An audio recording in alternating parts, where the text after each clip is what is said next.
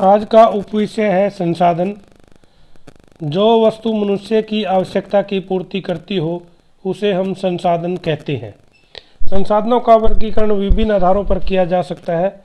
उदाहरण के लिए, उत्पत्ति के आधार पर जैव और अजैव, समाप्यता के आधार पर नवीकरण योग्य और अनवीकरणीय योग्य, स्वामित्व अथवा मालिकाना हक के आधार पर व्यक्तिगत सामुदायिक, राष्ट्रीय और अंतर्राष्ट्रीय।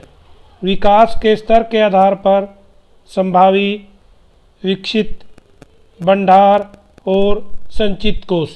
अधिकतर संसाधनों का हमने संरक्षण करना चाहिए। क्यों करना चाहिए? नंबर एक है समाप्य, कि एक दिन ये समाप्त हो जाएँगे। नंबर दो, सीमित। इनकी सीमा एक निर्धारित है। इनका तीसरा पॉइंट है कि इनके बनने में लंबा समय लगता है। एक लंबे भूगर्भिक प्रक्रिया के बाद इनका निर्माण होता है। देश के सतपोषणीय विकास के लिए आवश्यक। इनकी कीमतें दिन प्रतिदिन बढ़ती जा रही हैं, इसलिए हमने इनका संरक्षण करना चाहिए।